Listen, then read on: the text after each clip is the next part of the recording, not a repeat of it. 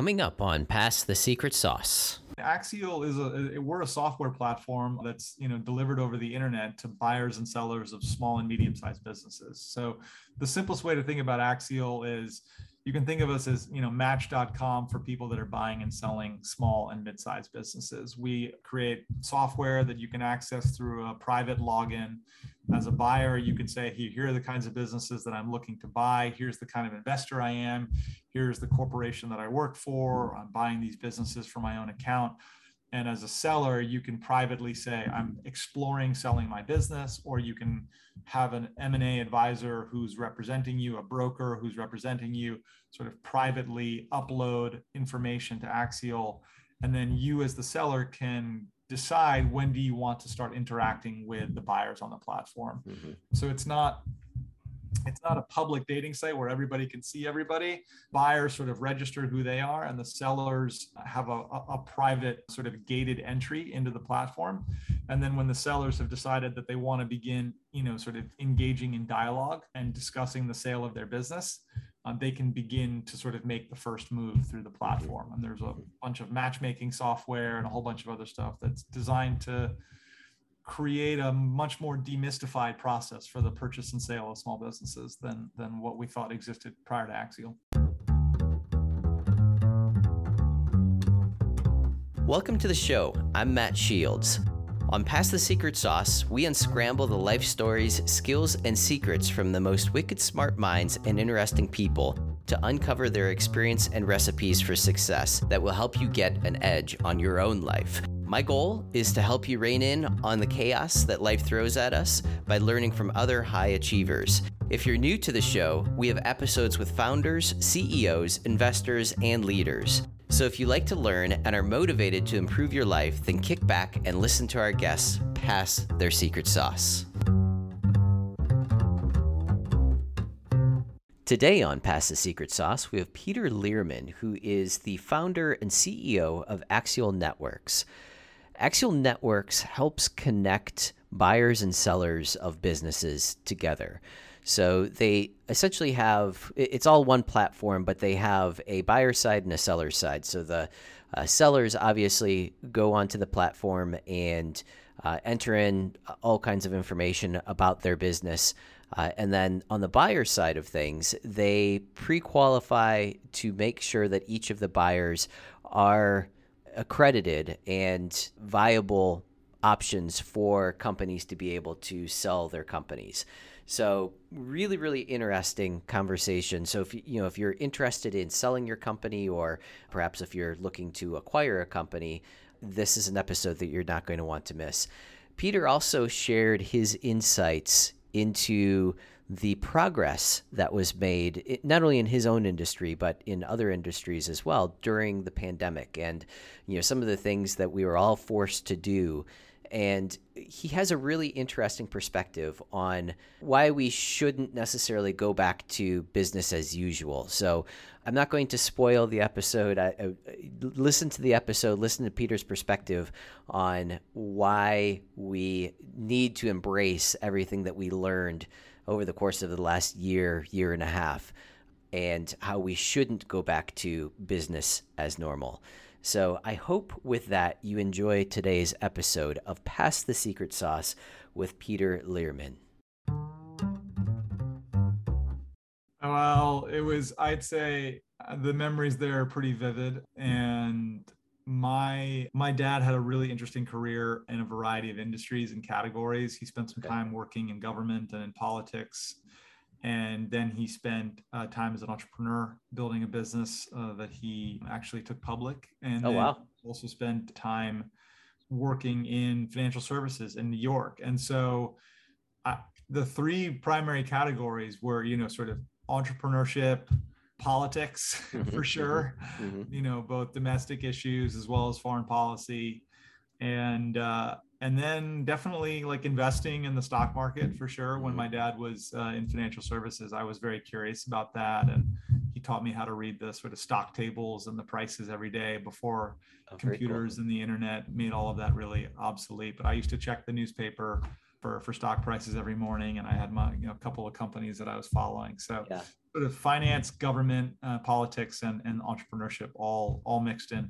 I love that. I love that. And and would you guys talk about these types of things at the dinner table? You know, what the what the you know what the, the best stock is to, to get into right now and you know I was really kind of- interested in sort of understanding, you know, we talked a little bit about stocks. I think what I was actually very interested in, and I remember at was like what determined whether the stock market went up or down that day. Mhm. That was like a very mysterious thing to me. And and I really wanted to understand sort of what determined that. And everybody would say that, you know, the stock market was went up by X amount of points. But I was like, well, what do the points mean? Are those different from dollars or are those Mhm. the same as dollars? So I just had like a lot of a lot of confusion around like what is how does this all work? And uh, so I, I was more interested in, and I remember asking a lot of questions about how it all worked, and spent less time sort of talking about like is this company a good stock or not Mhm, the mhm. one company that I followed really closely was a company called Topps Baseball Cards. So as a kid, I was really into baseball cards. Yep, so was I. Yeah. And Topps Baseball Cards was a publicly traded company Huh. based in New York City. And for some reason, just for- I can't remember how, but somehow my dad happened to know one of the top CEOs at one point. It may have been the founder CEO or a professional CEO. His name was Arthur Shorin. And so every once in a while, I would sort of write a letter to Arthur Shorin, and he would send me more baseball cards. and so that was the stock that I that was the first stock I bought Yeah. uh, as a kid, and I used to check the price of Topps every day. I love that. I love that. Is, is Top still around? It is still around. I don't know if it's an independently owned business anymore or whether it has been acquired. You know, it's interesting. Like the baseball card industry has kind of had a bit of a resurgence It of has, like, you yeah. know, one of these asset classes, one of these sort of new alternative asset classes. But and I think Topps was behind Pokemon as well. So I Oh, I- was it? Yeah. Yeah. Interesting. So I think I, I think that they, you know, they are around in some form or fashion. I doubt it's as an independent, you know, publicly traded organization of their own, but I just don't even know. Yeah, yeah, interesting. Yeah, no, it's it's cool when you flash back to those those olden days. You know, trading baseball cards and all that. I remember I had a Jerry Rice rookie card, and I was all proud of it. It was one one of those thick plastic cases, and Yeah. uh, with the screws and, and everything. And then some kid stole it from me, so I was devastated. But uh, you know, it was good times back then. You know, Yeah. life- No, the, the the baseball cards were a big thing for me, and then and obviously I'm dating myself here a little bit. You are too, I guess. But then there was this other category that Topps invented called garbage pail kids. Oh yeah, I still have all those. Yeah, Yeah. absolutely. I love those. I was really into garbage pail Yep. kids. yep, without a and I think part of the reason I was into them was because Mr. Shorin used to send me like complete editions of them. Oh wow. And so I would like, you know, set them up in binders and I would create the complete editions. Yep. And, you know, because I had this unfair, you know, advantage where he would occasionally send me like a complete edition. You know, a lot of my friends at school were really jealous of like how good my garbage pail kid collection was. Yeah.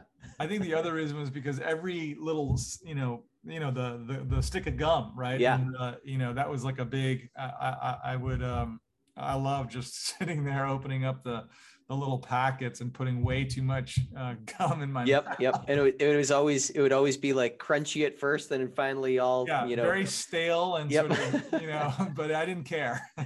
Uh, that's great. That's Yeah. great. So so you know you you had an amazing influence and impact you know at a very very young age into entrepreneurialism and that.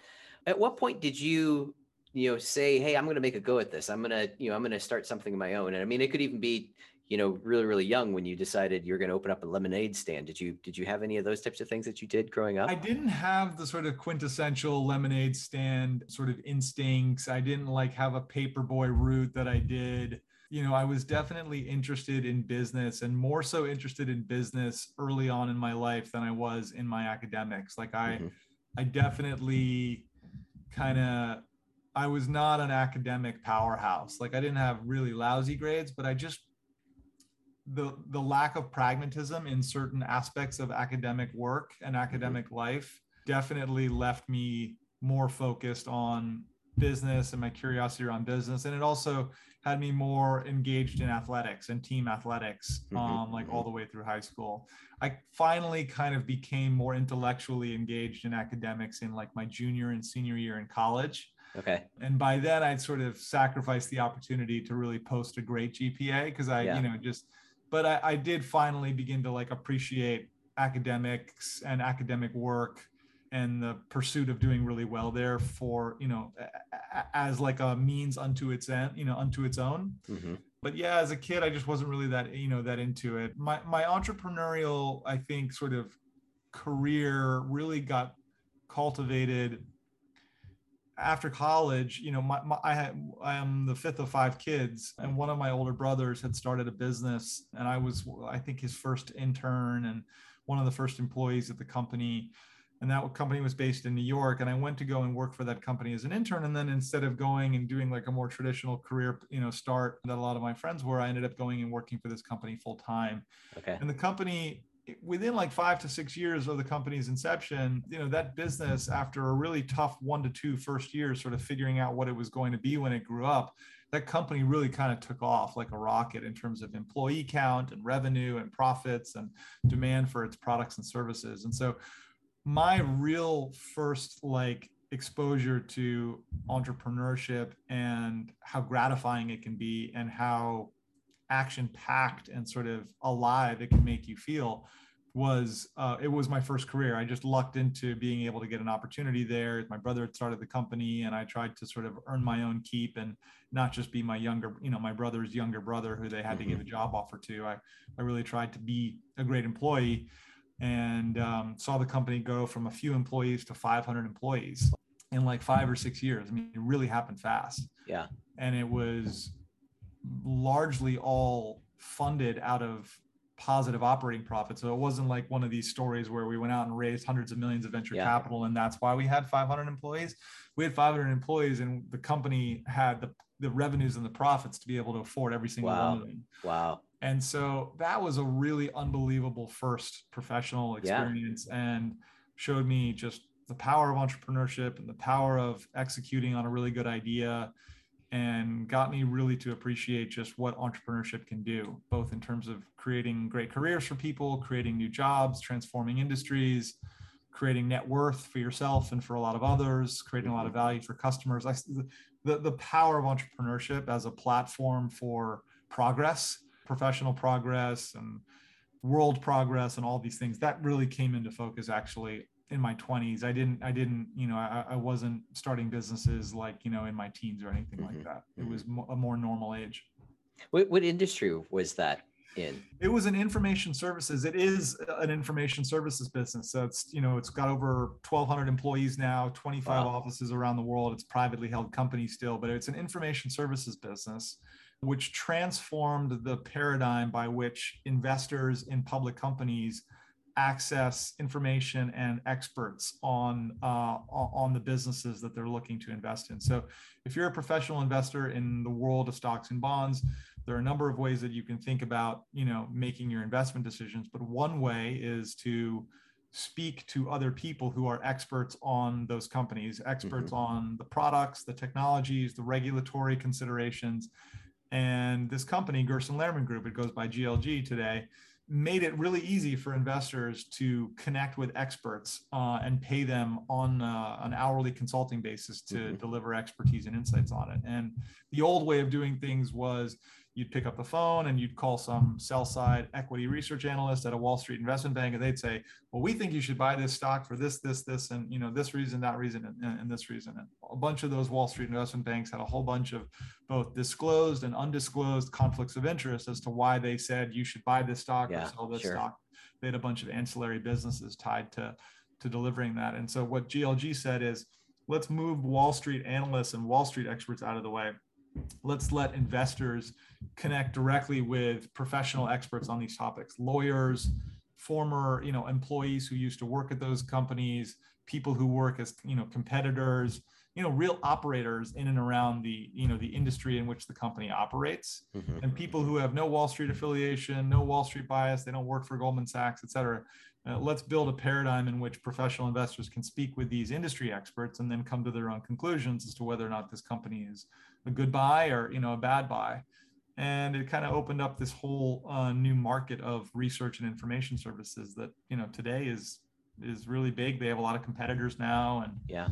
But yeah it was it was an, a little germ of a business back in 1999 yeah that's amazing. That's amazing. That's cool that you're on that you know on that ride right from the very beginning. I mean like you said quite an experience to be able to come out of college and be able to jump right into that. So it cool. was, yeah. I mean, the business was growing so fast. We were opening up offices in London and Shanghai, and I had no idea what I was doing, but neither did anybody else. And so yeah. they gave me a whole bunch of these opportunities, and and uh, I tried to make good on them.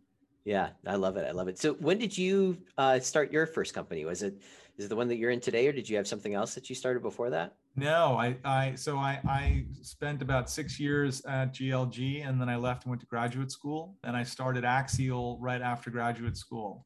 And so that was really in 2009 that we incorporated Axial. And that's the same business that I'm running today. When I was in graduate school, I had the opportunity to work part time as an investor uh, investing in small and medium sized private companies. Um, okay. It was a private equity investment firm focused on buying small and mid-sized uh, testing and measurement businesses. So it's a really interesting niche private equity firm. They buy or invest in instrument businesses, like you know highly technical, engineered uh, instrument businesses that okay. are.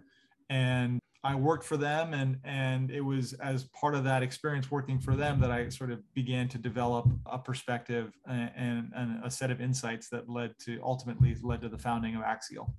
Yeah, that's very cool. And and so so that's where you got your so your mergers and acquisitions feet wet, you know, kind of understanding that that side of the business. And explain a little bit about what Axial does. Sure. So I mean, Axial is a we're a software platform that's you know delivered over the internet to buyers and sellers of small and medium sized businesses. So the simplest way to think about Axial is you can think of us as you know match.com for people that are buying and selling small and mid-sized businesses. We create software that you can access through a private login. As a buyer you can say here are the kinds of businesses that i'm looking to buy. Here's the kind of investor i am. Here's the corporation that i work for. I'm buying these businesses for my own account and as a seller, you can privately say, I'm exploring selling my business, or you can have an M&A advisor who's representing you, a broker who's representing you, sort of privately upload information to Axial. And then you as the seller can decide when do you want to start interacting with the buyers on the platform. Mm-hmm. So it's not it's not a public dating site where everybody can see everybody. Buyers sort of register who they are, and the sellers have a, a, private sort of gated entry into the platform. And then when the sellers have decided that they want to begin, you know, sort of engaging in dialogue and discussing the sale of their business, um, they can begin to sort of make the first move through the platform. And there's a bunch of matchmaking software and a whole bunch of other stuff that's designed to create a much more demystified process for the purchase and sale of small businesses than than what we thought existed prior to uh, prior to Axial. That's very cool. So, do, does it get into helping? I guess helping validate the valuation of the companies as well for the the buyers, and I guess also if a seller comes in wondering how much they their their uh, their company is worth, you know, does it help with that side of things?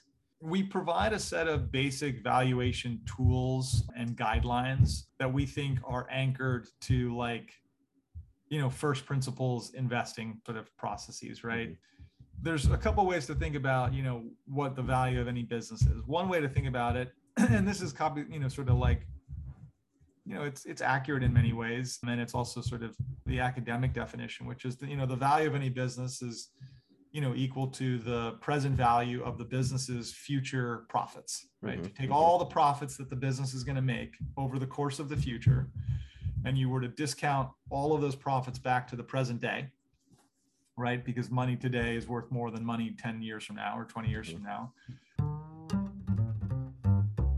Vertus Technology is a custom business software solution provider are you tired of manual entry into an old system that creates more work than it helps?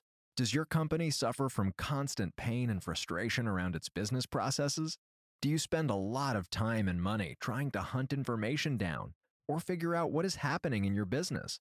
Vertus Technology can help solve all of this. We evaluate your current processes and then create custom software or mobile apps to automate and streamline your business process, eliminating a lot of those pains and frustrations.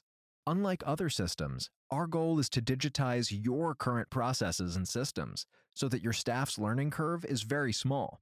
If you're ready to take your business operations to the next level, give Virtus Technology a call today. That would you could arrive at a valuation for that business. The problem with that approach is nobody knows what the future holds right? Yeah. Nobody knows whether the business is going to grow 10% or 9% or 50%. Nobody knows whether a competitor is going to enter. You can't predict all of these. You know, there's just millions of things out in the future that could impact how the business performs. A CEO could come in, the founder could get hurt. And so that's a very academic way of thinking about valuing a business, even though it's intellectually sound. Mm-hmm. So what ends up typically happening in the purchase and sale of businesses is they tend to get more value based upon two things. What have other businesses that are somewhat similar to, mm-hmm. to, to your business? What have they been bought and sold for? Right. And then the ultimate definer of a business's valuation is what what what is the market of buyers at any given point in time willing to pay for that business yeah. right it's a marketplace yeah. right yep. and so that uh, those are sort of the sort of three valuation constructs. And we sort of try and introduce those constructs to business owners so that they have some way of understanding the way a buyer is generally going to be thinking about arriving at a valuation for the business we Got don't it. go into we don't deliver valuation services but we do introduce those concepts and we've built some online tools that sellers can play with to sort of you know try and arrive at a range of value mm-hmm. but ultimately we're sort of you know we're we're a market oriented organization so we believe that the market should really ultimately be the dictator of of what a business is worth mm-hmm. and so what we try to do for sellers is we try to create a liquid and well organized marketplace where the sellers can engage with a bunch of willing, ready, and able buyers and have those buyers ultimately register you know their their valuation of the business in the form mm-hmm. of offers to buy the business we feel like that's the best way to really arrive at the value of a business is create a marketplace where that business can carefully and confidentially engage with credible buyers and do so all at the same time. Yeah. And whatever the process is that you know whatever the prices are and the values are that come out of that process well that is the that is roughly the value of that business at that yeah. very point in time. Yeah that makes sense. Are are you focusing in on any specific industries or uh, verticals or anything like that we do. I mean, we we we have grown the number of industry verticals that we serve and support. So when we started the business, we were exclusively focused on American manufacturing and industrial companies. And some of that had to do with my prior experience at the private equity firm that I'd worked at because they had really been focused on these manufactured products. And so that was sort of a place where I had a certain amount of personal critical mass of relationships and you know, as you're starting these online marketplaces, you know, there's very hard sort of chicken and egg yeah. dynamics uh, in the early days. So what we did in the early days was pick a specific industry, which was sort of industrial manufacturing uh, businesses that were worth between somewhere between five and twenty-five million dollars in value. Okay. sort of said, this is the market that we're going to focus on. Today, there are really sort of four major industry categories where where where Axial is sort of creating these marketplaces, these sort of confidential private marketplaces between buyers and sellers. One remains industrial and manufacturing businesses. Mm-hmm. Uh, the second are you know technology, IT services, and software businesses. The third are healthcare and healthcare services businesses, and then the fourth are consumer you know products that touch the consumer, products and services that touch the consumer. Those can be branded products, those can be private label products. Mm-hmm they can also be like the retail side of consumers. So, you know, retail stores, retail businesses, chains, franchises, uh, and and other sort of businesses that serve the consumer through a retail footprint or through an e-commerce footprint. Yeah, so those are the four categories now. What that leaves out is speculative biotech. Mm-hmm real estate. We, there are some pretty mature marketplaces on the internet for real estate. So we've sort of stayed away from the real estate category. We kind of think it's its own own ball of wax and needs to be done differently in order to be done well. And we don't really have the expertise to do it well. And then the third area is sort of, you know, financial services businesses. So the purchase and sale of banks, wealth managers, mm-hmm. investment advisors. That's just an area of very, very low activity and low interest on Axial. So as opposed to doing it poorly, we just don't do it at all. Mm-hmm, mm-hmm. And and if you were I guess if you were a buyer looking in any of those industries, obviously you would be, uh, you know, you'd be a, a candidate for uh, that side of uh, the equation. Are there any, I guess, any qualifiers that a buyer would have to qualify for or through in order to be able to be considered a, you know, an accredited investor or a legitimate investor, so that you know the, the sellers know that everybody on the platform is. Yeah. So. Somewhat- yeah so you know th- there's a set of rules uh, i mean there's real there's there's laws you know governing the way in which natural persons or organizations interact with investment opportunities in america largely created by the securities act of 1933 yep. but there are some other laws that you know that apply as well that are of the same age or or more recent what we do at axial is ensure that every investor or buyer on the Axial platform is duly accredited, whether they are accredited as an independent individual investor or whether the organization for which they work is qualified. And there's a variety of sort of criteria that are called for and required by the SEC that a organization must attest to a level of achievement in order to be considered either accredited investors or to be what are called qualified buyers, qualified purchasers, qualified institutional buyers. And it can be a certain amount of net worth or a certain amount of assets under management. It just depends on whether it's a corporation or an investment firm or a natural person, et cetera. But we go through an attestation and qualification process for every single individual or entity on the buy side.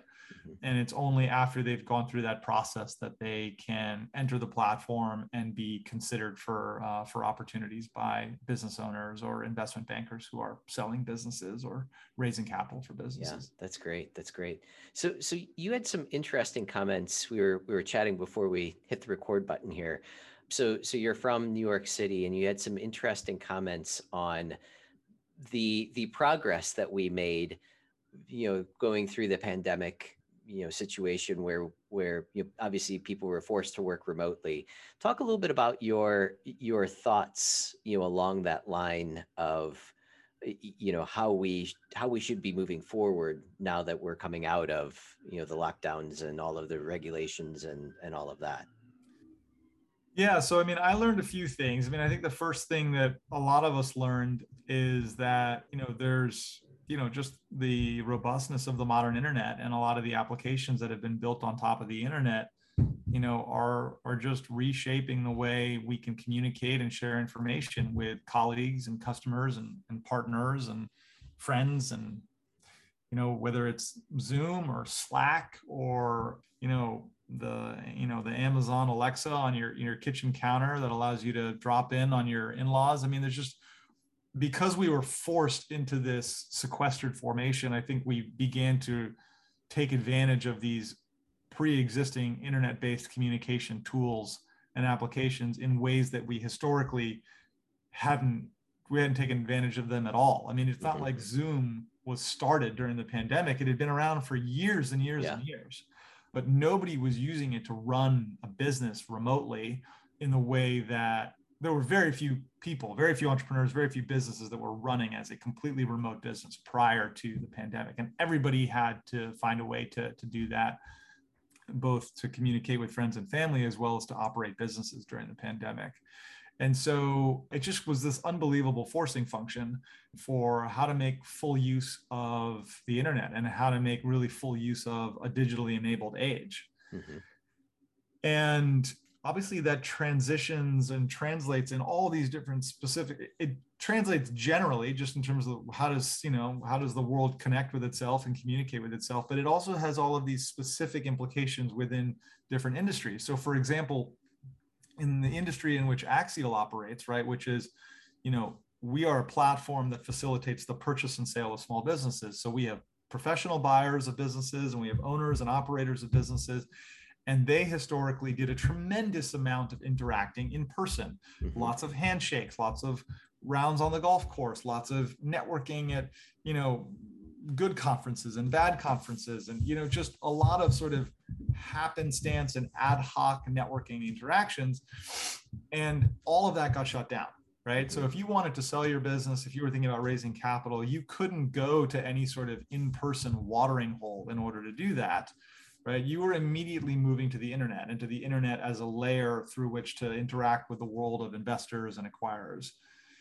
And that really really was a big adjustment for my my customer market right? I mean they're just very networking and relationship oriented. And the idea of like meeting people on zoom and exploring m&a mm-hmm. opportunities over zoom it was it was starting to happen prior to covid but it was happening slowly yeah yeah and m&a basically ground to a halt during the most acute periods of COVID in America. And it didn't grind to a halt because buyers didn't want to do deals or because sellers didn't want to do deals. Yes, there were periods of low visibility and people said, hold on, let's wait and see, you know, and the market was recalibrating. But one of the primary reasons why M&A was down 90% in the first and second quarters of last year was because buyers had still not gotten comfortable fully diligencing a business mm-hmm. via Zoom. Yeah. They, in some cases, their documents, their their investor documents required them to go on site. And meet with the businesses in person. So they were either legally obliged to or just their normal course of due diligence was not adopted at all to the digital age. And so a whole bunch of m&a basically went to zero not because people didn't want to do deals or because people weren't excited about businesses but because nobody was getting on airplanes and so nobody was shaking hands nobody was meeting in person and so you couldn't get all the way across the finish line on a mm-hmm. transaction mm-hmm. So huge huge change to an industry like m&a as a result of the pandemic. I guess here we are today you know it's june of 2021 and you know we've made a ton of progress on these things. So now a whole bunch of companies are trying to figure out what do we do next and what's our return to work policy. And I, I, guess what i'm hoping is that the great majority of people and companies don't don't aspire to return to the way things used to be that they but they instead sort of move forward into the future and embrace all the things that we learned about you know how to work well uh, how to take advantage of digital tools and technologies and that means we probably shouldn't abandon working in person with one another. There's lots of value and lots of upside there, but there's just so much flexibility, so much convenience. There's so much loss of commuter you know just all this commuter time or all of the you know if you're a big you know environmental and, and climate change guy i mean the ability for people to not have to get on airplanes in order to have meetings the ability for people yeah. to not get in their cars and drive from the suburbs into the big city in order to do their jobs i mean there's a whole host of reasons both in terms of employee satisfaction you know reducing our carbon footprint as a nation getting more stuff done just more efficiently. There's a whole bunch of reasons to sort of take, you know, digital interaction, digital communication, and embrace it as one of the modalities of the post-COVID work age, as opposed to saying, all right, it's Labor Day. Everybody, you need to be back in the office. You need to all be vaccinated. And, you know, we're going back to working Monday to Friday, nine to five or eight to six or whatever yeah, the case may yeah. be. It just, to me, that would seem like we really missed an opportunity to take all the things that we learned during the lockdown period and we just kind of throw the baby out with the bathwater. So for Axial, we're definitely not going to be doing that. We're going to have periods during the year where people are working in the office. We're going to have periods during the year where you know we get together as an organization for a week at a time for company-wide offsites. Mm-hmm. But you know, we feel like the genie is out of the bottle and it doesn't make any sense to put it back in it. Yeah, no, I, I love that that train of thought.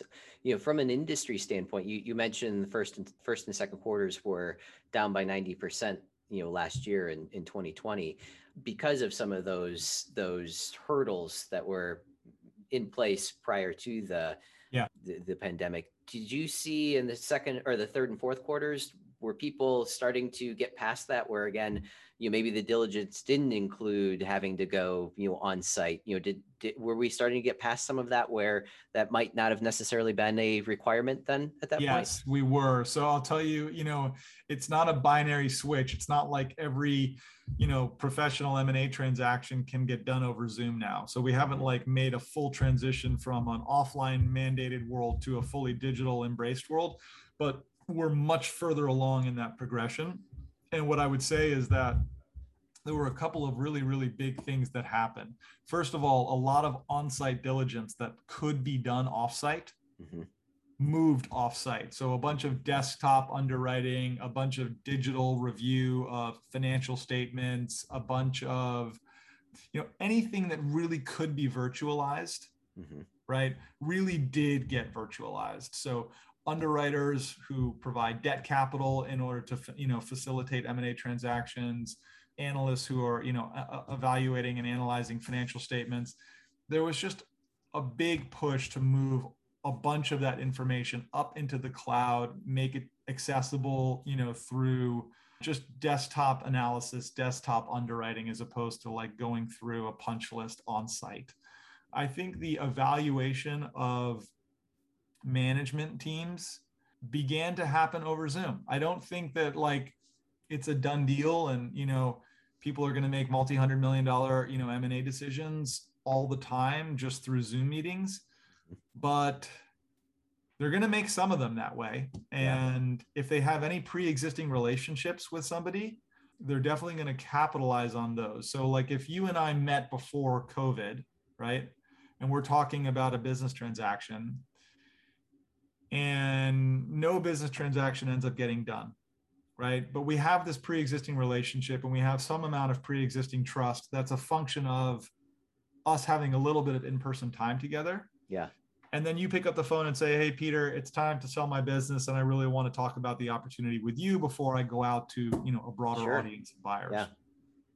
that process is totally different now right? Because there's been a little bit of pre-existing relationship rapport that's been built in person. Yeah. And now that that process can be really fast and can be very very digital. Yeah you may still get on an airplane kind of at the very end of the transaction but you may not you know you may not. Yeah. so you know it's not a completely digital uh, sort of due diligence world but a lot of it got moved into sort of a digital first footprint. And i would say in certain parts of the capital markets it definitely is totally digital first. Like there, I work in the world of M&A where you're buying whole companies and you're really changing the control of the company because the whole company is being sold or a majority of the company is being sold.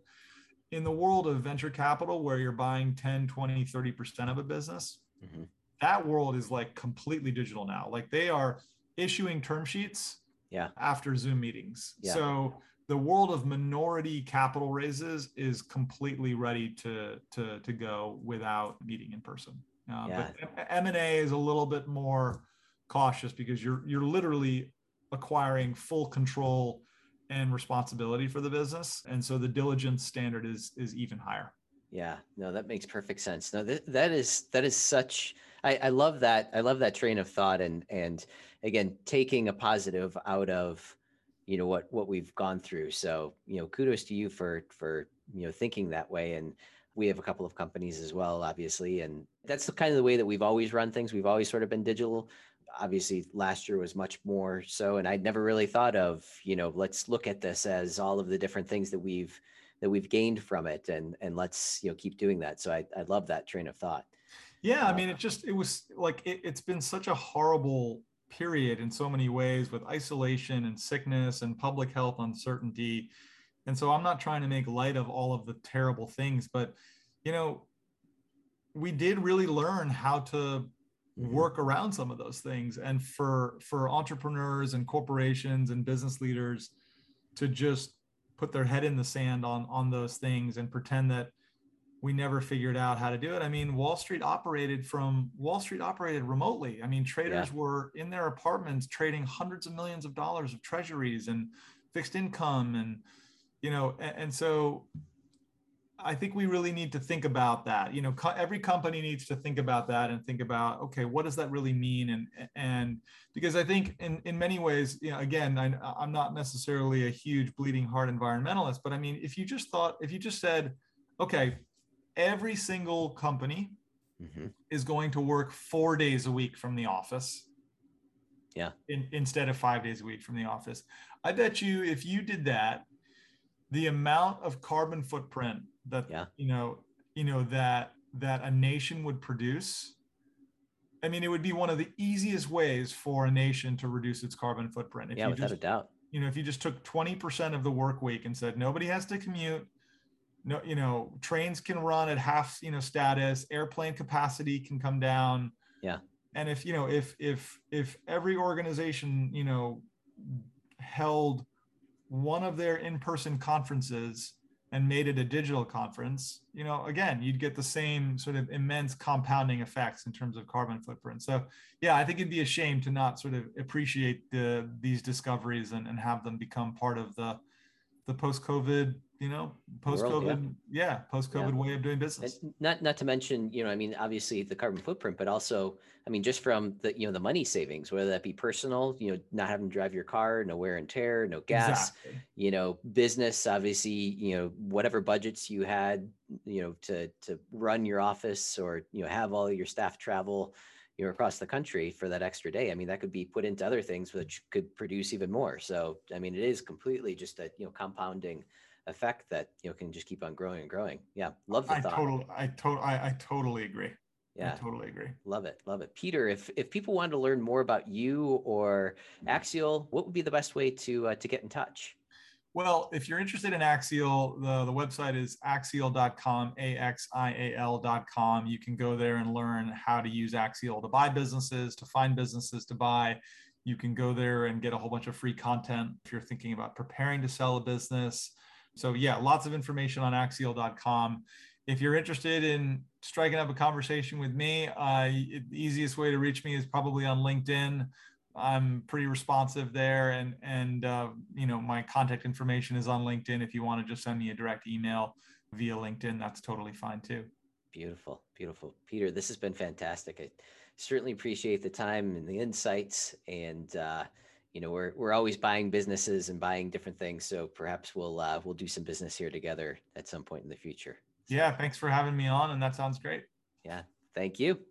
Thanks for listening and remember pass the secret sauce